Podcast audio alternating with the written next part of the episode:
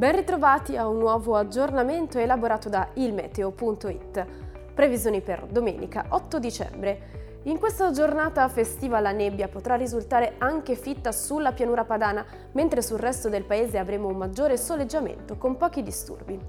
Ma ecco il dettaglio realizzato come sempre da ilmeteo.it.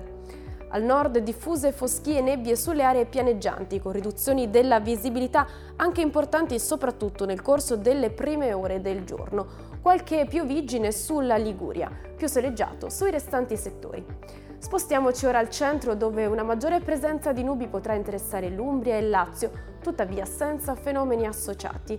Sul resto delle regioni il sole sarà invece maggiormente presente. Raggiungiamo infine il sud. Su questi settori il cielo risulterà sereno o al massimo poco nuvoloso praticamente su tutte le nostre regioni senza disturbi degni di nota.